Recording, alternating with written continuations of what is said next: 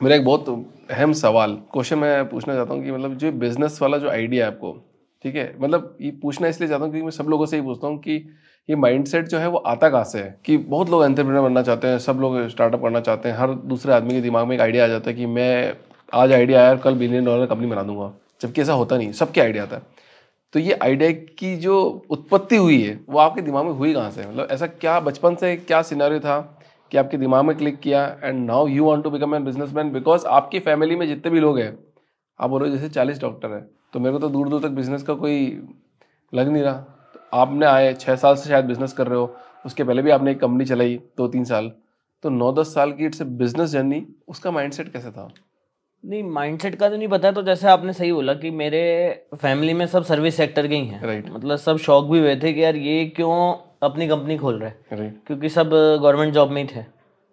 और किसी ने आज तक बिज़नेस का बी भी नहीं किया था। अच्छा डॉक्टर और सब गवर्नमेंट जॉब में? गवर्नमेंट जॉब में तो ये तो ये तो लाइफ चेंजिंग मतलब क्वेश्चन हो गया हाँ तो मेरी भी जब जॉब लगी हम्म। तो पापा ने बहुत शानदार पार्टी दी कोटा में। 600-700 लोगों को बुलाया कि हीरो मोटोकॉप में मेरा प्लेसमेंट हुआ था कैंपस से। कि यार अभी ये लाइफ इसकी सेट हो गई है। हम्म। बाईस साल का था। तो जो भी नॉर्मल इंजीनियरिंग की एज तभी खत्म होती है। अट्ठारह में ट्वेल्थ होती है चार साल हाँ। की इंजीनियरिंग कर लो बाईस। और छः सात महीने काम करने के बाद हीरो में मुझे ऐसा लगा कि अगर मैं नाइन टू फाइव करने के लिए मैं बना ही नहीं हूँ। मतलब वहाँ मुझे रियलाइज़ मेरे को यही समझना है कि क्यों नहीं बनाऊँ? मतलब आपके दिमाग में ऐसा आया मतलब नहीं कैसे क्योंकि मेरे दिन भर दिमाग में बेसिकली इसकी स्टोरी उससे और एक साल हाँ, पहले तो जाते हैं हम लोग। तो जब मैं फाइनेंस की इंटर्नशिप कर रहा था कॉलेज के एट सेमेस्टर में। ओके तो हमारे कॉलेज में। एक बहुत अच्छा कॉन्सेप्ट है कि आप एट सेमेस्टर में ऑन द जॉब प्रोजेक्ट वाली इंटर्नशिप कर सकते हो कौन से कॉलेज से पढ़ाई करी मणिपाल से। मणिपाल से ओके तो मैं बॉम्बे में इंटर्नशिप कर रहा था तो वहाँ जो मेरे मेंटर थे उन्होंने मुझे मतलब पंद्रह पंद्रह बीस बीस घंटे काम करते थे वहाँ पे हम। चार पाँच महीने पूरा हाँ मज़ा आ गया इतना काम किया। तो ये तो समझ में आ गया कि क्षमता तो बहुत है काम करने की। और उन्होंने मुझे एक चीज़ बोली थी क्योंकि दिन रात उन्हीं के साथ काम करता था he is a legend in Indian economics he was the head of Asia Pacific at Citibank और उससे पहले वो सऊदी अरेबिया मॉनिटरी अथॉरिटी के हेड थे। जैसे हमारे यहाँ आरबीआई है। तो जिनको आप रिपोर्ट करते थे हाँ जिनको मैं रिपोर्ट करता था। तो उन्होंने मुझे मतलब जब भी मैं मिलता था उनसे सैटरडे संडे हम लंबा डिस्कशन करते थे। तो वो मुझे एक ही चीज़ बोलते थे कि life is full of opportunities आपको बस देखना है और अगर आपको लग रहा है कि आप उसको सॉल्व कर सकते हो कर लो और वही आपका हो सकता है आइडिया बन जाए। क्योंकि लाइफ में हर जगह अपॉर्चुनिटी नहीं तो यहाँ पे भी एक सवाल आता है कि आप उन्होंने आपको ऐसा बोला ही क्यों? कि life is a full of opportunity मतलब जैसे मेरे साथ भी पचास लोग काम करते हैं मैं सबको नहीं बोलता मुझे किसी में पोटेंशियल दिखता है कि यार ये आदमी कुछ कर सकता है। नहीं तो उनको ये अब ये बोलना मतलब उनको ये लगता था कि इस बंदे में स्पार्क है। हम्म ये इतना काम करता है थकता ही नहीं है। हाँ। और जो भी मेरे क्वेश्चंस भी होते थे उनसे उनको लगता था कि is smart enough he can handle some businesses जो उनको लगता था।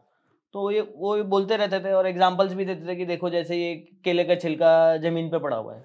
अब सोचो पूरे इंडिया में कितने छिलके लोग ऐसे फेंकते होंगे। मतलब कचरा ज़मीन पे होता होगा। तो अब देखो ये भी एक प्रॉब्लम है कि आप कैसे वेस्ट मैनेजमेंट कर सकते हो। राइट ठीक है? तो ये सारी चीज़ें वो बोलते रहते थे और जब मेरी जॉब लगी जॉब मेरी one of the best job थी। मतलब Hero is one of the best companies to work for in India शानदार कल्चर है एट्रिशन कुछ नहीं है बहुत ही फैमिली ओरिएंटेड एनवायरनमेंट है जो भी हीरो के हमारे मीटअप्स भी होते थे उसमें पूरी फैमिली को बुलाया जाता था। हाँ हाँ राइट बट जब मैं काम कर रहा था तो मुझे पाँच बजे हमारा शिफ्ट खत्म हो जाती थी। पाँच बजे बाद मुझे लगता था अब मैं क्या करूँ? क्योंकि इंटर्नशिप में तो मैं बीस बीस घंटे काम करता था। तो मैं घर पे अपने फादर को फ़ोन करता रहता था कि कुछ काम बताओ मुझे और कुछ काम बताओ क्या करूँ क्या करूँ? तो वो भी परेशान हो गए बहुत ज़्यादा। अच्छा आप खुद से पूछने लग गए कि मुझे काम बताओ कि क्या काम करना है हाँ? तो वो भी परेशान हो गए कि यार ये आदमी कर क्या रहा है? अच्छा खासा इसका जॉब है और पाँच बजे फ्री हो रहा है। तो मैंने क्या करा? जान पूछ के अपना घर लिया दो घंटे दूर। हम्म। ताकि मैं सुबह पाँच बजे उठूँ सात बजे वहाँ पहुँचूँ। फिर शाम को वापस पाँच बजे निकलूँ सात बजे पहुँचूँ तो दो दो घंटे मेरे को सोशलाइजिंग में मिल जाए कर जाएँ। हम्म। तो थकूँ मैं थकूँ तो सोऊँगा। इसलिए दूर दूर लिया। मतलब मैं गुड़गांव में नहीं रहा मेरा नॉर्थ दिल्ली सोचो आप। ऑफ़िस मेरा गुड़गांव- दूर जान पूछ के कि ताकि मेरा टाइम कैसे गुजरे? राइट एक कंपनी का मेरे पास अपॉर्चुनिटी आई इंडिया रीड्स डॉट कॉम करके। वो इंडिया की सबसे बड़ी ऑनलाइन लाइब्रेरी थी उस टाइम की। ठीक है। और वहाँ पे मेरे को अपॉर्चुनिटी ये आई कि आप इसको को फाउंडर की तरह चला सकते हो। तो ये अपॉर्चुनिटी आई आपको हीरो मोटर कॉम के बाद ही या उसी के अंदर आ गई थी? नहीं मतलब जब मैं इवेल्युएट ही कर रहा था कि मैं आगे क्या करूँ हम्म तो मेरे एक अंकल हैं उन्होंने मुझे ये अपॉर्चुनिटी बताई। अच्छा कोई जान पहचान के अंकल जान पहचान के अंकल ने कि भाई तुम्हें अगर कुछ करना है तो तुम इस कंपनी को संभाल सकते हो ये कंपनी डोल ड्रम्स में है अभी। अच्छा ठीक है। मतलब that company was idea was super that was not doing so great मतलब रेवेन्यू नहीं कर रही होगी। हाँ उतना नहीं कर रहे थे जितना करना चाहिए। और मुझे भी मौका मिल गया। फिर जो मेरे मेंटर थे उनसे मैंने पूछा कि ऐसी ऐसी अपॉर्चुनिटी आई क्योंकि घर पे तो सब लोग अगेंस्ट थे। राइट क्योंकि ट्रेडिशनल फैमिली है सबको ये लग रहा था कि हीरो में जॉब लग गई है। सबसे बड़ा पोता हूँ मैं। हम्म। शादी आराम से हो जाएगी अब क्योंकि नौकरी अच्छी है। तो अब ये छोड़ के और स्टार्टअप में जाएगा स्टार्टअप तो पता नहीं होगा ना क्या स्टार्टअप क्या होता है? मतलब घर पे तो नहीं पता होगा नहीं पता था। नई कंपनी मतलब स्टार्टअप हो गया? हाँ तो मतलब घर पे उसको क्या बोलते थे? मतलब भाई तब मैं आपको वो भी बताऊँगा तो जब मैंने काम वो ज्वाइन किया हाँ, कुछ बोला होगा कहानी भी यही थी तो घर पे ये बोला जाता था कि जब मैं जॉब कर रहा था तब तो अच्छा है। जब मैं ये ज्वाइन करने वाला था तो यार किताब बेचेगा तू? हाँ। किताब बेचने की तो इतनी सारी दुकानें हैं हाँ। जो किताब बेचते हैं सुबह से लेकर शाम तक। किताब बेचेगा। मतलब शुरू में ऐसा भी हुआ कि जब मेरे शादी के लिए बायोडेटास भी आते थे तो जब पापा ये बोलते थे कि वो किताब का कुछ काम करता है खरीदता बेचता है तो फ़ोन भी कट जाते थे। अच्छा ऐसे ही बोलते तो थे। मैं मेरी स्टोरी से भी रिलेट कर पा रहा हूँ तो इससे तो यार कि क्या अपन तो फिर एक दिन मैंने खुद बोला पापा को कि पापा अगर आप ऐसा किसी को बोलोगे ना तो मैं भी आपको मेरी लड़की नहीं दूँगा आपके हाँ, बेटे के लिए हाँ। क्योंकि ये तो आप किल कर रहे हो पूरा। हाँ। भाई एक मैं एक अच्छा बड़ी चीज़ बनाने की अपन कोशिश कर रहे हैं। मेरे को एक चीज़ समझ नहीं आपके पापा से आप कैसे बात करते हो? नॉर्मल हिंदी में बात करते हो या मतलब नहीं, नहीं, वहाँ पे कोटा की कोई लैंग्वेज नहीं नहीं कोटा की लैंग्वेज है लेकिन वो मुझे नहीं आती। हाड़ोती है कोटा हाँ, की लैंग्वेज बट वो मेरे को नहीं आती। तो आप तो हिंदी में हिंदी में ही बात करते हैं। और पापा शुरू से क्या हमारे लिए मतलब बहुत ज़्यादा फ्रेंडली हैं। हाँ। मतलब मेरे father I am blessed to have such father जिनके साथ मैं हर चीज़ शेयर कर सकता हूँ। तो बहुत ही ज़्यादा फ्रेंडली है। तो okay. मैंने उनको यही बोला सुनते हुए मैंने कहा कि पापा मैं भी आपको मेरी बेटी का हाथ नहीं देता ऐसे तो आपके बच्चे को क्योंकि आप बात ऐसे कर रहे हो। पोजिशनिंग गलत कर रहे हो मेरी। पोजिशनिंग ही गलत कर रहे हो। मैं आपको ना स्क्रिप्ट लिख के देता हूँ कि अगली बार फ़ोन आए। हाँ। तो आप ऐसे उनसे बोलना कि भाई इसको founder of India Reads dot com ये वो तब जाके फिर भी उसको समझ में आएगा कि हाँ इज़ डूइंग समथिंग बिग अगर आप बोलोगे किताब बेच रहा है traditionally जैनी family middle class upper middle class में सब अच्छे लड़कों को ही देना चाहते हैं। राइट तो कोई भी वेल सेटल हो वेल सेटल होना चाहिए हाँ हो, क्योंकि अरेंज मैरिज हो रही है तो ये सब पहले देखा जाता है खानदान और ये सब लड़का क्या कर रहा है। तो या तो जॉब होती बड़ी कंपनी में अब जॉब भी नहीं है और आप बोल रहे हो किताब बेचता है तो वैसे ही पूरा किल हो गया चीज़। वहाँ से शुरू हुआ तो मैंने अपने मेंटर को फ़ोन किया जिनके साथ मैंने इंटर्नशिप पूरी करी थी। उन्होंने मुझे बोला कि देखो अगर तुम्हें खुद का काम करना है। अच्छा या मैं मेंटर की बात पूछ रहा हूँ। आपने हम्म। उनको पहले मेंटर मान चुके थे या फिर मेंटर शब्द आपको पता था उस टाइम पे? ये तो पता है क्योंकि उनके साथ काम करके मतलब मेरे जितने भी दोस्त भी थे आई के हम्म। वो भी इंटर्नशिप उन्हीं के साथ करते थे। तो I was the first person in इस company was a non I जिनको हम्म। उन्होंने इंटर्नशिप पे रखा था। क्योंकि मेरे को जैसे मैं जब इंजीनियरिंग मेरे को मेंटर वेंटर पता था जब का मेंटरशिप हाँ, नहीं है मैं तो तो मैं उनको that's why I am asking हाँ तो मैं तो उनको अपना पापा के बाद सबसे बड़ा गुरु उनको ही मानता हूँ क्योंकि सारा सीखा ही वही है। मतलब मेरे दिमाग के खिड़कियाँ जो है ना हम्म। वो भी उन्होंने ही खोली है ऐसा समझो। नहीं तो ऑब्वियसली मैंने तो सबको जॉब करते हुए देखा है। लेकिन अगर मैंने वहाँ छः महीने काम नहीं किया होता और इतना नहीं देखा होता कि ऐसा भी काम होता है ये भी चीज़ें कर सकते हैं क्योंकि is on the board of multiple companies in India तो मुझे नहीं समझ में आता क्योंकि मैं कोटा में रहा हूँ और कोटा से पहले मैं झालावाड़ में रहा हूँ वो और छोटी जगह है। तो जब मैं कोटा के स्कूल में आया था तो मेरे को तो रोज़ कर्सिव राइटिंग भी लिखना नहीं आता था और इंग्लिश बोलना भी नहीं आता था। तो मेरे को तो टीचर रोज डायरी में नोट लगा देती थी कि इस लड़के को इंग्लिश बोलना नहीं आता है क्योंकि मैं इंटरवेल में हिंदी बोलता था। हम्म, तो और हमारे स्कूल में एक रेड बैच होता था विच वॉज़ अ शेम हम्म। कि अगर तो रेड आपका बैच मिल लगा गया रहता था। मेरा हमेशा लगा रहता क्योंकि आती नहीं थी तो इंग्लिश उनको स्कूल वालों ने वापस आपको कभी अप्रोच किया कि अब आप इतना बड़ा कुछ काम कर रहे हैं? हाँ उसके बाद तो स्कूल में मैं टॉक वगैरह दे चुका हूँ बट लेकिन वो उस टाइम की तो बात थी कर्सिव राइटिंग नहीं आता था तो रोज एक पेज का वो मिलता था। कि भैया आप पहले कर्सिव लिखो। और हिंदी में तो मैं बहुत रोया भी हूँ कि मैम मत लगाओ प्लीज़ मैं आती ही नहीं है तो बोलूँ कैसे? सही बात। तो मेरे प्लीज़ आप रेड बैच मत लगाओ क्योंकि क्या होता था बच्चे रेड बैच देख के बात नहीं करते थे। हम्म। अरे तो सेकंड क्लास सिटीजन है इससे नहीं हो पाएगा। रेड बैच लग रहा है इसके तो। तो मैं खूब रोया एक दिन मतलब आधा पौन घंटा टीचर से रोया बहुत ज़्यादा। मैम प्लीज़ मत लगाओ कोई दोस्त नहीं बनेगा। वैसे ही मैं झालावाड़ से आया हूँ। हाँ। और आप और ऐसे रेड बैच लगाते थे क्या करूँगा मैं ये वो। फिर मैम को दया भी आ गई तो मैम ने हटा भी दिया। फिर कि चलो इसको छोड़ो सीखो तुम धीरे धीरे फिर उन्होंने मुझे गाइड किया सीखा। तो टूटी फूटी इंग्लिश फिर मैं धीरे धीरे धीरे आफ्टर फिफ्थ फिफ्थ तक तो कुछ भी नहीं आता था इंग्लिश का। और डॉक्टर में बना नहीं। अदरवाइज़ मेरी लाइफ सबसे आसान रहती है अगर मैं बायोलॉजी ले लेता तो। क्योंकि उसका तो पूरा सेटअप ही है घर में। तो वहाँ पे उन्होंने मुझे एक चीज़ बोली कि अगर अब तुम कंटेम्पलेट कर रहे हो हीरो छोड़ने का तो ये चीज़ देखो कि आज छोड़ दो। एक बार अगर तुम्हें एक तारीख को अकाउंट में पैसे आने की आदत पड़ जाएगी सबसे बड़ी बीमारी है। तो तुम ज़िंदगी में कुछ नहीं कर पाओगे मैं नहीं कर पाया। राइट वो पहले एचएल में थे पंद्रह साल। फिर उसके बाद वो सिटी बैंक में गए। ये भी ड्रग्स की तरह है मतलब ये मेरा भी इसमें कोटेशन होता है अगर सैलरी वाला माइंडसेट अगर बन बन गया ना कि भैया कि मेरे को इकतीस को सैलरी चाहिए तो इट्स लाइक ए ड्रग्स क्योंकि रिस्क है ना बहुत बड़ी। आपके हर महीने एक तारीख को बिना हम्म। पूछे देखो काम तो सब करते हैं। सब करते हैं। हर महीने एक तारीख को आपके पास एक्स अमाउंट आ जाता है वो आपके लिए लग्जरी हो जाती है। कंफर्ट जोन में आ जाते हो क्योंकि यहाँ पे जब आप खुद का काम करोगे तो आपको कोई गारंटी नहीं आएगा नहीं आएगा। उल्टा। जो जेब में है वो भी वो लग भी चला जा सकता है। बिल्कुल लग रिस्क फैक्टर बहुत ज़्यादा हो जाता है। तो उन्होंने कहा यार अभी तो तू बाईस ही साल का है। तो अगर तू आज ये जंप ले लेगा तो तो ले लेगा और जॉब तो कभी भी कर सकता है प्लस लर्निंग बहुत हो जाएगी। क्योंकि सारा यहाँ पे काम खुद करना पड़ेगा। हम्म, जो ये नई कंपनी है और इस स्थिति में है और अगर तुझे लगता है कि तू इसमें वैल्यू ऐड कर सकता है ओवरऑल कर सकता है तो मुझे तो लगता है तेरे को जंप ले लेना चाहिए। फिर मैंने पापा को बोला पापा ने भी सपोर्ट किया कि भाई अगर तेरे को यही लग रहा है तो कूद पड़ो। या तो मैंने हीरो में लेटर दिया और ये कंपनी ज्वाइन कर ली। कंपनी ज्वाइन करते ही उसमें थोड़ा सा बिज़नेस मॉडल में पिवट मारा। हम्म, तो वो ऑनलाइन लाइब्रेरी थी जिसमें सब्सक्रिप्शन बेस्ड मॉडल था। अब उस टाइम का इंडिया सब्सक्रिप्शन बेस्ड मॉडल नहीं लेता नहीं समझता था। क्योंकि अभी भी आपको। अपफ्रंट डेढ़ सौ रुपये महीना कौन देगा? हम्म, भरोसा ही नहीं था उस टाइम 2012-13 में। तो वहाँ पे हमने करा एक काम करते हैं जैसे बचपन में हम लोग चाचा चौधरी की किताब पढ़ते थे तो आज किताब ली और कल लौटा दी। किराया लगता था सिर्फ़। हम्म। तो हमने कहा इस मॉडल को ऐसा बना देते हैं कि why buy books when you can just rent and return okay तो सब्सक्रिप्शन को हटाते हैं एब्सोल्यूट रेंटल करते हैं कि जैसे फॉर एग्जांपल आपको एक सेमेस्टर के लिए बुक चाहिए।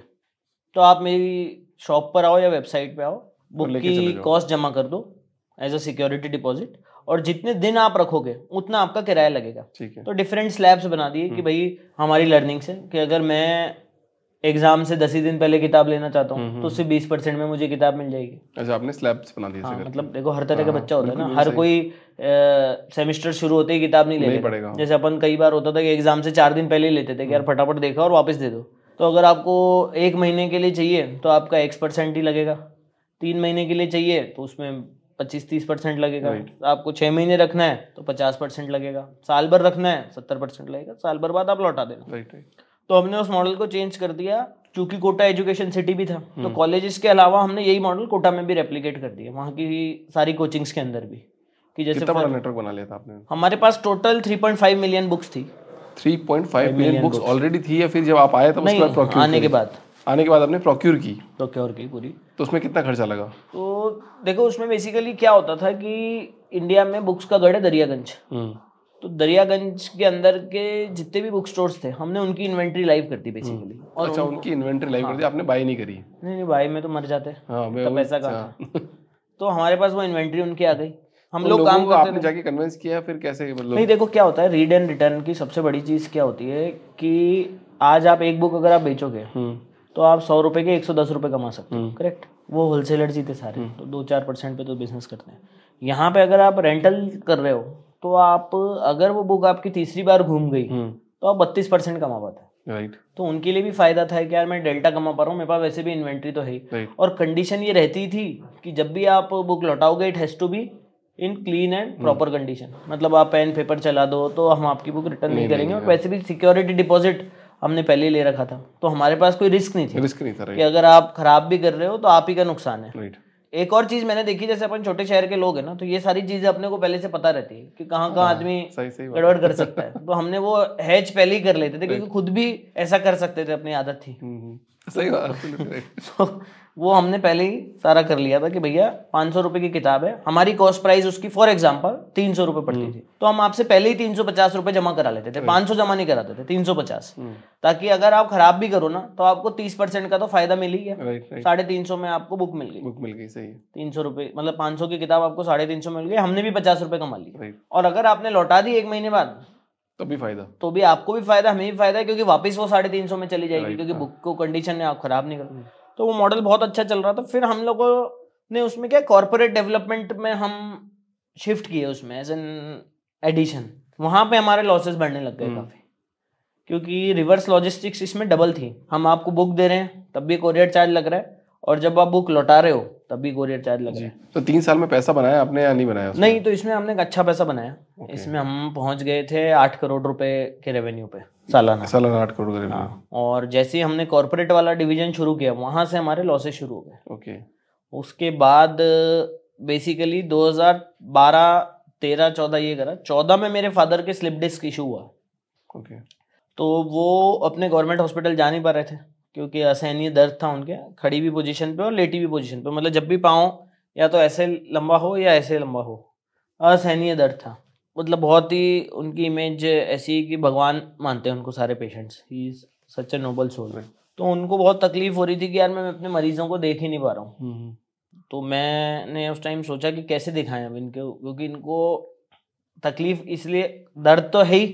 प्लस ये भी तकलीफ़ हो रही है कि मैं पेशेंट नहीं देख पा रहा हूँ। राइट जो इतने सालों से उनके आते हैं दूर दूर से आते हैं और वो आने जाने का खर्चा उनका ज़्यादा है। तो अब कैसे करें? तो फिर जहाँ जिन जिन गाँव से उनके ज़्यादातर पेशेंट्स आते थे वहाँ पे मैंने कहा पापा मैं खुद ही जाता हूँ एक काम करता हूँ। और लैपटॉप तो है ही। देखते हैं वीडियो कंसल्टिंग करा सकते हैं हम्म, हम्म। तो उस टाइम स्काइप चलता था फेस टाइम नया तो नया आपने आया जब। छोड़ दिया था कि इंडिया टू रीड नहीं इंडिया रीड्स में था अच्छा। एक महीने की छुट्टी ली मैंने। मैंने कहा क्योंकि पापा को तो देखना ज़रूरी कोई है। कोई को फाउंडर थे वहाँ पे? इंडिया रीड्स में हाँ। प्रणिल करके मेरा फ्रेंड था हम्म। हम दो दोस्त थे। प्रणिल भी हमारे घर पे ही रहता था कोटा में। अच्छा। तो जब मैं ज्वाइन करने का सोच रहा था तो उससे भी मैंने बात करी कि यार दोनों मिलके ज्वाइन कर लेते हैं क्योंकि मेरे को बिज़नेस साइड का आइडिया है। I am not well versed with से टेक्नोलॉजी और product I am more into business operations how to do sales part of it I am not so well versed with product and technology so Pranil वो चीज़ take care करता था और मैं ये वाला पार्ट देखता था। तो वो संभाल ही रहा था। और ये ऑटो पायलट भी था मतलब बच्चे आ रहे हैं किताब ले रहे हैं स्टाफ था सारा ऐसा कोई दिक्कत नहीं थी। उसके बाद जब उनकी स्लिप डिस्क हुआ तो लैपटॉप लेके हम जाते थे और एक मेरे चाचा का बेटा वो पापा के साथ बैठता था क्योंकि हम्म। पापा को तो टेक्नोलॉजी आती नहीं है। तो वो तो वो कर देते होंगे वो साथ में रहता था और यहाँ पे हम गाँव में चले गए साथ में मैं अपने एक दो कंपाउंडर ले गया ताकि वो पेशेंट से बात कर सकें। हम्म, पापा यहाँ पे वीडियो से पेशेंट से बात कर लें और फिर जो भी दवाई लिखनी है देकर मरीज़ हाथों हाथ दवाई ले लें। राइट हाँ। लगभग 45 डेज़ तक ये करा और इसमें 5000 मरीज़ हमने देखे 45 डेज़ में। और मोर देन 90 परसेंट लोग सेटिस्फाइड थे। वीडियो कंसल्टेंसी वीडियो कंसल्टिंग से। मतलब आप तो सोचो था नहीं मतलब कुछ था ही उस टाइम ना हम्म, नेट इतना अच्छा चलता था तो बार बार डिसकनेक्टिविटी भी होती थी। हर बार हम जा रहे थे अलग अलग डोंगल लेते थे। जितने डोंगल्स होते थे ना सारे खरीद लिए थे। हाँ। कि ये नहीं चले तो ये लगा लो ये नहीं चले तो ये लगा लो। लेकिन कैसे भी करके मरीज़ और डॉक्टर की बात हो जाए। तो नब्बे परसेंट से ज़्यादा लोग सेटिस्फाइड हुए ये तो बढ़िया है। सेम डॉक्टर हमें देख रहा है। कोई दिक्कत की बात है नहीं। अच्छा शुरू से मेरे दिमाग में ये तो था कि मुझे अल्टीमेटली जो काम करना है वो हेल्थ केयर में ही करना है। क्योंकि मैंने बचपन से हमारी फैमिली में देखा पूरा। देखा था। हम्म, और चूँकि सब गवर्नमेंट सेक्टर में थे तो गरीब मरीजों की परेशानी को बहुत क्लोजली देखा है हाँ कि उनको कितनी ज़्यादा तकलीफ़ होती है। क्योंकि हर मरीज़ शहर में आता है दिखाने। गाँव में इंफ्रा है ही नहीं। नहीं बिल्कुल तो जब मैं ये 45 दिन गया तो आई वॉज़ वेरी अटैच्ड कि मरीजों को कितनी तकलीफ़ आ रही है कितने रो रहे हैं कितना दुख है और जब उनकी डॉक्टर से बात हो रही है तो वो कितनी खुशी से एक अलग ही फीलिंग आ रही है। और ये भी था कि यार मैं अकेला ही घर में डॉक्टर नहीं बना तो अगर हेल्थ केयर का हो जाता है तो थोड़ा ठीक रहे थोड़ा मतलब ठीक रहे हो जाएगा हाँ। मतलब पूरे परिवार में। तो बेसिकली ये करने के बाद हमने समझ में आया कि ये सब बहुत बड़ी अपॉर्चुनिटी बन सकती है। हम्म, फिर उसके बाद इंडिया रीड्स लॉसेस में जाने लग गया। मतलब जो कोटा का ब्रिक एंड मॉडर्न मॉडल था कोचिंग्स और कॉलेजेस वाला वो तो अच्छा चल रहा था। राइट वो कभी लॉस में हो ही नहीं सकता था। लेकिन जो कॉरपोरेट था उसमें बहुत लॉसेस हो रहे थे। ओके लेकिन जो ग्रोथ दिख रही थी स्केलेबिलिटी दिख रही थी क्योंकि हम लोग इसमें हायर्ड सीएमओ और सीईओ थे। मतलब मैं हायर्ड सीएमओ था। मेरा जो पार्टनर था प्रणिल वो हायर्ड सीईओ था। हम्म, हम्म, हम्म, कंपनी किसी और की थी। वहाँ पे कन्फ्लिक्ट आने लग गया कि यार कॉर्पोरेट को बढ़ाओ कॉर्पोरेट को बढ़ाओ। और वहाँ लॉसेस बढ़ने लग गए तो लगा लगभग चौदह पंद्रह महीने तक ज़ीरो सैलरी आई हमारी। छह एक महीने पहले मैंने फाड़े सारे चेक नहीं आया पैसा? नहीं नहीं तो एकदम कंपनी फिर बहुत ही स्थिति वैसी हो गई तो कहाँ से आता? हम्म, लॉसेस भी हो गई मांगना भी सही नहीं है फिर टाइम पे। क्योंकि आप फाउंडर की तरह ही काम कर रहे थे बट ये फ़ायदा हुआ ना कि वहाँ पे लर्निंग मुझे बहुत मिली। हम्म, क्योंकि पूरा ऑपरेशंस देखा है इतने स्केल पर किताबों की सप्लाई का ये वो तो ये मान लो कि वो मैंने लर्निंग के लिए कॉस्ट दी राइट राइट राइट ठीक है वो हमने कहा कि रहने तो कोई दिक्कत नहीं। हम्म। छह सात महीने पहले जब घर की सफ़ाई हो रही थी तो रोशिता जो मेरी वाइफ है उसने बोला चेक्स पड़े मैंने कहा पहाड़ी तो तो दिखने के लिए अच्छे क्या आएँगे आएँगे आएँगे। रख लेते ना लाइफ टाइम मेमोरी रहती है आपकी यार मेरे ऐसा था अरे फिर दुख होता है देख के। तो वो भी लॉसेस में जाने लगा था तो मैंने उनसे बात करी कि देखो ये पैरेलल चल ही रहा है और ये कॉर्पोरेट में मुझे नहीं लग रहा कि आगे इसमें इसमें एक्चुअली में जितना अपन बढ़ाएँगे लॉसेस बढ़ते जाएँगे। राइट क्योंकि उस टाइम दो तीन कंपनीज़ और थी जो कॉर्पोरेट में काम कर रही थी। बैंगलोर बेस्ड थी quench quench I know very good हाँ। ना? एक थी जस्ट बुक सीएलसी बिल्कुल नो हाँ। कॉर्पोरेट में ये भी पैसा नहीं बना पा रहे थे उस टाइम पे भी। फिर हमने बहुत सारी नई नई चीज़ें भी सोची कि उस टाइम पे हम ऑडियो बुक्स लाए थे। हम्म। सोचो कॉन्सेप्ट वाइज 2013-14 में ऑडियो बुक्स बट जब मार्केट रेडी नहीं होता उस चीज़ के लिए तो फिर आपका प्रोडक्ट डूबना तय है। तय है। तो मेरे साथ एक प्रॉब्लम ये भी रही है मतलब अब ये अच्छी बात है बुरी बात है कि मैंने जो जो भी चीज़ें करी है ना लाइफ में वो सब अहेड ऑफ़ इट्स टाइम हुई है। हम्म, 2013-14 में हम ऑडियो बुक्स की बात कर लिए ऑक्सफोर्ड क्योंकि हमारे सारे पब्लिशर से रिलेशन थे। तो हमारी कंपनी में जो स्ट्रेटेजिक इनिशिएटिव्स का हेड था वो निक्की का को फाउंडर था शिशिर मैंने भी इंडिया में बात देखी है मतलब है ना आज मेरे भी बात ले लूँ अभी मेरे भी, मैंने जितने लोगों से बात करी है, या मैं आपसे भी बात कर रहा हूँ तो होता क्या है ना जो भी टेक्नोलॉजी आ रही है राइट नाउ आज मार्केट में जो हम देख रहे हैं, उसके बारे में हम 2000 में बात कर चुके थे, उसके बारे में हम 2000 में ही सोच चुके थे। तो आइडिया तो हमारे दिमाग में बहुत सॉलिड है बट एग्जीक्यूशन के नाम पे शायद हम बात खा जाते हैं क्योंकि हाँ। हम उस मार्केट को देख नहीं पाए या फिर उस मार्केट में कैसे उसको एंटर करा पाए या फिर फंड्स की कमी होने के कारण हम उसको प्रोडक्ट को अच्छा स्केल नहीं कर पाए उस टाइम पे।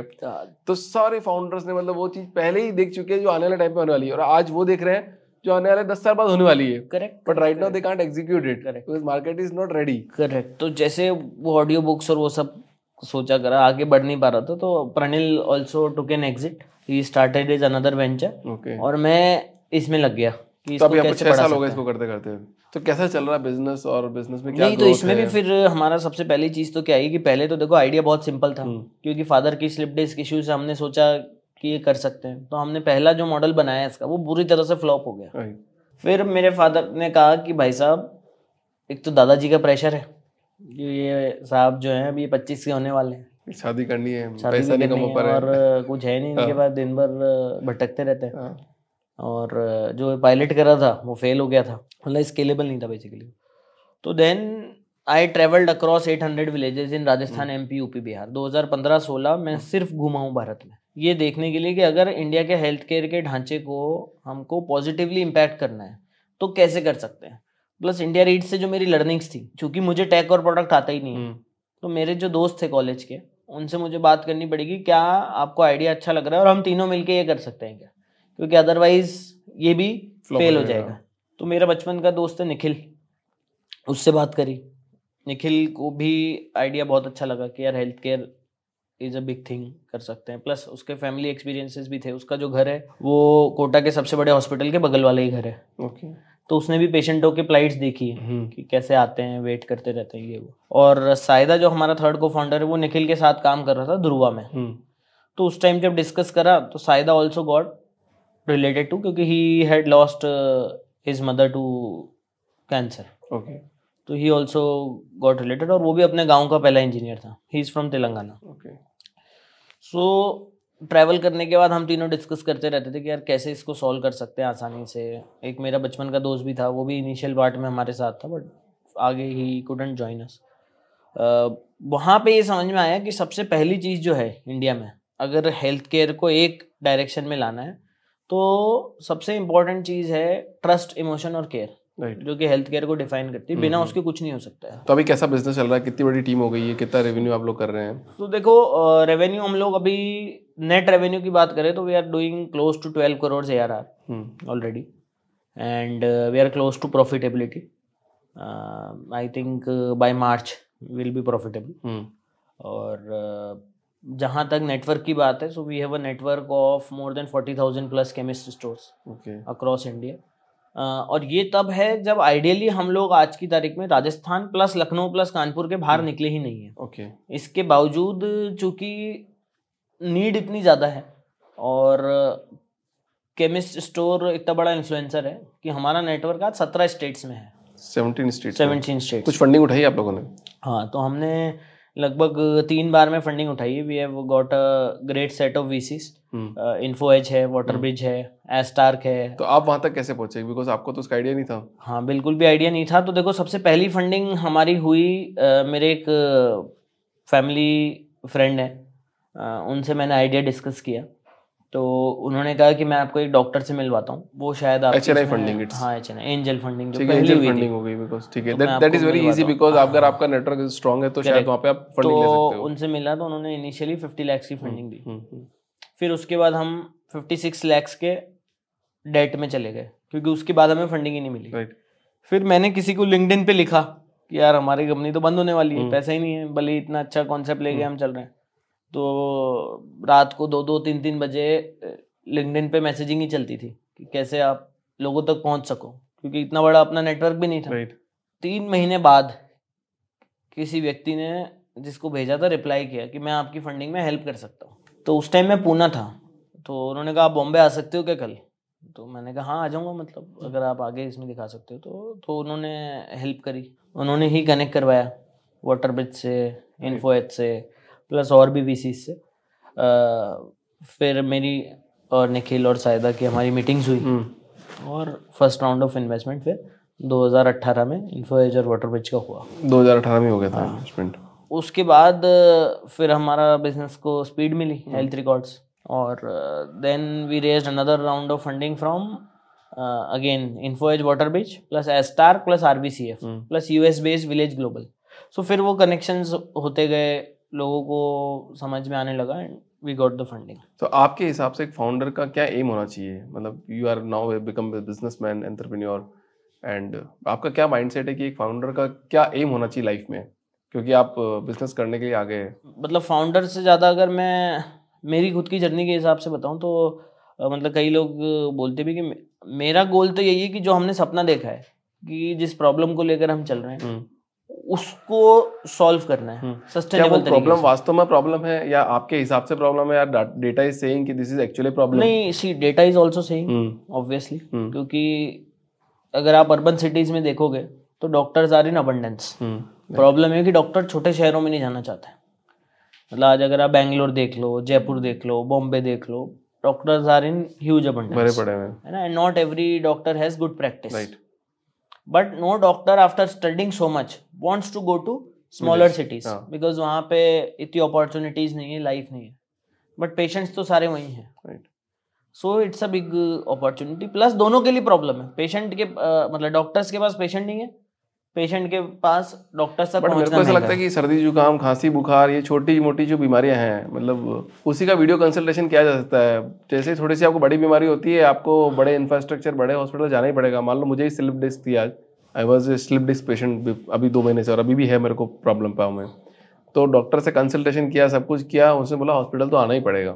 सी तो पड़ेगा तो ही हमारे तो जो भी रिसर्च इसमें बताई है ना कि 27 टाइप्स ऑफ़ केसेस हैं। हम्म, जो टेली कंसल्टेशन से आसानी से रिकवर हो सकते हैं। तो क्या ट्वेंटी सेवन कंसल्टेंट आपको बहुत बिलियन डॉलर कंपनी बना सकते हैं क्या? नहीं so see it's an entire ecosystem and goal is never कि भैया मुझे बिलियन डॉलर कंपनी बनानी है। ये गोल मेन क्वेश्चन राइट है। ना? That is not the goal goal is कि यार जो चीज़ आप कर रहे हो जो आपने सोचा है क्या वो प्रॉब्लम सॉल्व कर रहा है और आप उसको सस्टेनेबल तरीके से आगे बढ़ा पा रहे हो नहीं बढ़ा पा रहे हो? मतलब ये बिल्कुल भी ज़रूरी नहीं है कि भैया आपको दस हज़ार करोड़ की कंपनी बनना है बीस हज़ार करोड़ की कंपनी बनना है। हम्म। ये गोल नहीं होता बट जब आप इन्वेस्टर का पैसा लेते हो तब तो वो यही बोलता है ना कि अगर मैं आपके धंधे में दो करोड़ रुपए लगाऊँगा आज क्या आप मेरे को पाँच साल बाद बीस करोड़ रुपए दे सकते हो? नहीं so see we are very privileged to have got uh, investors like InfoEdge. सो उन्होंने हमें शुरू से ये गाइड किया है कि भैया आपको रैट रेस में नहीं पड़ना है। सस्टेनेबल तरीके से आप बढ़ो हम्म, और अच्छा करते जाओ। हम्म, मतलब सो वहाँ पे we are blessed to have investors like them ठीक है? सेकंड चीज़ जो आप बोल रहे हो कि ये एक पार्ट हो गया। हम्म, सत्ताईस केसेस ये हो गए। सेकेंडली जो आप बोल रहे हो जैसे आज आप स्लिप डिस्क के लिए हॉस्पिटल में दिखा के आ गए ठीक है?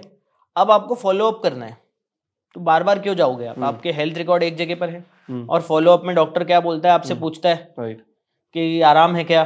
पिछली बार जो दवाई दी थी हम्म, कैसी चल रही है? आपने कहा आराम है मुझे पचास परसेंट आराम है हम्म। ये है वो है। तो वो कह देगा कि चलो पहले नंबर की तीसरे नंबर की पाँचवें नंबर की आप कंटिन्यू कर लो फिर फिफ्टीन डेज़ बाद हम दोबारा देख लेंगे।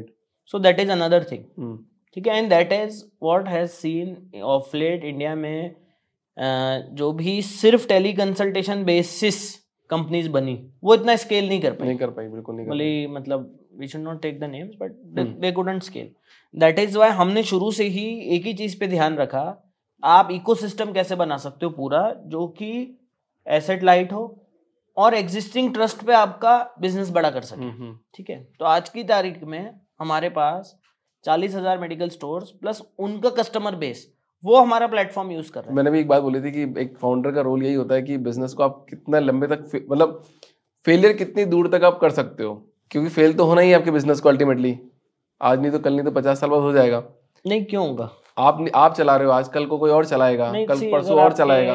अब बड़ी बड़ी कंपनीज़ की एग्ज़ाम्पल लेके लिख लो। हाँ, नहीं वो तो ठीक है बट अगर आपके प्रोसेसेस सही हैं और अगर आपने सही फंडामेंटल चीज़ पे वो बनाई है वाला देखो रिटेल का बिज़नेस मेरे ख्याल से एक इंडिविजुअल चलाता है ठीक है? और इंडिविजुअल को क्या मतलब होता है कि मेरे को पचास हज़ार का धंधा आ जाए मतलब पचास हज़ार प्रॉफिट बन जाए एक लाख का प्रॉफिट बन जाए या मैक्सिमम डेढ़ लाख का प्रॉफिट बन जाए। मेरा गल्ला हो गया मेरे मैं ज़िंदगी सुकून में जी लूँगा। क्योंकि रिटेल वाला एक तो वो डालता है जिनके पास चलो चालीस पचास लाख रुपए का कहीं से ज़मीन वमीन बेची या पैसा आ गया मैंने रिटेल का हाँ बिज़नेस किराए की दुकान खोल ली बच्चे को बिठा दिया। मतलब बेसिकली मतलब कुछ फादर्स ऐसे भी होते हैं जो मतलब बोलते हैं मेरा बच्चा कहीं जाना नहीं चाहिए क्योंकि एक और दुकान खुला के दुकान खुला के दे देते हैं मेरा यहीं बैठा रहेगा मेरे सामने रहेगा। तो वो वाली जो सोच है वो शायद कभी बंद नहीं होगी। मतलब मुझे तो नहीं लगता कि शायद- दस बीस पचास साल तो मैं भी मेरी बेटी के लिए मेरी छोटी बेटी तो मैं भी जब बड़ी होगी बोलूँगा मेरे पास ही रहे। यही बिज़नेस खुला देता हूँ तेरे। इंडियंस तो बहुत इमोशनल्स है ना कि यार मतलब इमोशन से भरे हुए हैं कि नहीं नहीं इमोशन भी है फिर पॉपुलेशन भी ज़्यादा है ना सबको जॉब मिल नहीं सकती। हाँ। तो आदमी करेगा क्या? दुकान खुलवाना और प्लस हिंदुस्तान में क्या होता है स्पेशली छोटे शहरों में जैसे आपने भिलवाड़ा में तो घर बनने से पहले नीचे दुकान बनती दुकान डाल देंगे उसमें। कि यार अगर कुछ भी नहीं हुआ तो किराया नहीं लगेगा। हाँ। तो मान लो चालीस फीट का फ्रंट है बीस फीट की आपकी एक दुकान बन गई बीस फीट के लिए आपका एंट्री बन गई। तो इसका मेन ये रिटेल सेक्टर बंद नहीं होने का कारण क्या है? क्योंकि आपने अगर छोटी दुकान डाल दी तो वो यही सोच के डालता है कि वहाँ के पचास या सौ लोगों का डेढ़ सौ लोगों को मैं कैसे कैटर कर सकूँ? और हर दो किलोमीटर के एरिया दो किलोमीटर तो छोड़ो हर 500 मीटर पर एक आदमी होता ऐसा होता है जो सोच लेता है कि मुझे शॉप डाल देनी है। तो इधर सौ लोगों के इधर सौ लोगों के ऐसे सौ सौ करते एक सौ तीस करोड़ की जनता को उन्होंने कैटर कर लिया। तो वो आज दुकान बंद भी होगी तो कल नया खोल देगा। परसों बंद होगी तो नया खोल देगा। तो शायद वो इसलिए रिटेल सेक्टर कभी बंद नहीं हो सकता। सबसे मतलब हमारे तो स्ट्रेंथ ही वही है। तो अभी मतलब अभी आपका क्या विचार है? मतलब और फंडिंग उठाओगे या फिर? यार मेरे को तो अब ये लग रहा है कि मैं इसको सस्टेनेबली आसानी से ही चला सकता हूँ। मतलब हम्म। जब मार्केट खराब है तो क्यों आप फंडिंग के पीछे भागो अभी? राइट बेटर यही है ना अपने धंधे को स्ट्रांग बनाते हुए चलो। हम्म हम्म जिस दिन मार्केट अच्छा होगा आप प्रॉफिटेबल दिखोगे। लोग आपको अपने आप ही। आएँगे आपको जाने की ज़रूरत ही नहीं पड़ेगी। ये भी ठोकर खा खा के ही सीखा है। कि मांगने नहीं जाओगे तो अपने आप आ जाएँगे मांगने जाओगे तो कोई परेशान करेंगे आपको। हाँ वही है मांगे मिले ना भीख बिन मांगे मिले मोती। राइट वैसी कहानी है। तो अभी हम लोगों ने तो ध्यान यही दे दिया कि भाई प्रॉफिट में आ जाओ तो हम जुलाई में एक करोड़ रुपए का बर्न था। अभी हमारा लेस देन टेन लैक्स का बर्न रह गया। अगले महीने तक हम प्रॉफिट में आ जाएँगे। एग्जिस्टिंग नेटवर्क के दम पे। चलो ग्रेट तो एक्सपांड करने की ज़रूरत ही नहीं है। और सबको फ़ायदा हो रहा है।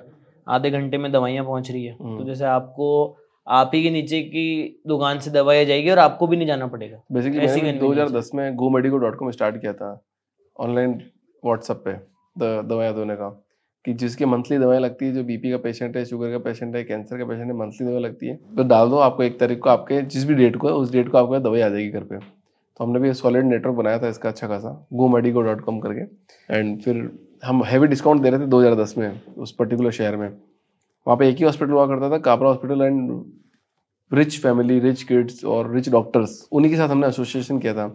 एंड फिर उन्हीं की मेडिकल स्टोर थी तो उनको पता था कितना मार्जिन होता है कैसे होता है तो हमने full thirty percent discount forty fifty sixty जितना मैक्सिमम दे सकते हैं देने लगे। तो पूरे मेडिकल एसोसिएशन ने हमको बैन कर दिया कि यार इनको नहीं कर सकते।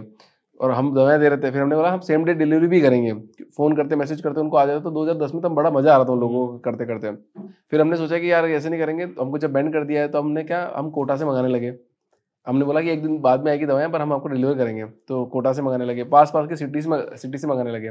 उनको पता चला कि ये लोग कर रहे हैं। फिर हमको बैंड करने लगे मैं कहा ऐसे बार बार करेंगे तो हम तो भर ही जाएँगे लॉस में आ जाएँगे। फिर हमको बिज़नेस को शट करना पड़ा बिकॉज़ ऑफ़ इतने बड़ा सरकम हो गया हाँ आप डिसरप्ट कर रहे थे ना और हाँ। एग्जिस्टिंग धंधे को खराब कर रहे थे। और वो तो जो छोटी सिटी है ना वहाँ पे आप देखोगे ना इतनी खतरनाक लॉबी बनी हुई है नहीं कि नहीं ओवर इंडिया में घर पे आ जाएँगे वो लोग। एक्चुअली में दस लाख लोग एसोसिएशन जो है वो केमिस्ट की है। हाँ दस लाख क्या कर रहे हो, क्यों दस कर रहे लाख लोगों का संगठन हाँ। है जो केमिस्ट की एसोसिएशन है। तो वो तो है ही। तो हमने भी 2010 में एग्जीक्यूट करने की कोशिश करी बट हाँ भिलवाड़ा में करा। हाँ बिलवाड़ा भिलवाड़ा में किया था बट जो तो वहाँ के तो अभी अध्यक्ष है ना वो भी काबरा ही है। हाँ काबरा जी हाँ। तो उन्हीं की तो बात कर रहा हूँ मैं। काबरा हॉस्पिटल्स का नाम सुना होगा बाई चांस तो आपने। क्योंकि भिलवाड़ा एसोसिएशन हाँ। से भी हमारा एमओयू है। हम्म, क्योंकि हमने उनकी सारी दुकानों को ऑनलाइन कर दिया है भिलवाड़ा में भी। अब तो अब तो सब आने लगे अब मानने लगे लोग दो। हज़ार हम्म, मतलब हम हम तो क्या है उनके लिए फ़ायदे की चीज़ दिखते हैं ना कि आप हमें एम्पावर कर रहे हो। सो हमारे से आज की तारीख में एक मेडिकल स्टोर वाला कम से भी कम आठ से दस हज़ार रुपये महीना एक्स्ट्रा कमा रहा है। जो भी वो कमा रहा है। एक्स्ट्रा है दस हज़ार। तो आप सोचो अगर आप किसी को दस हज़ार रुपये महीना एक्स्ट्रा कमा के दे रहे हो तो उसकी लाइफ में आप कितना पॉजिटिव रोल प्ले कर रहे हो। चलो sir wish you all the best thank you nice meeting you sir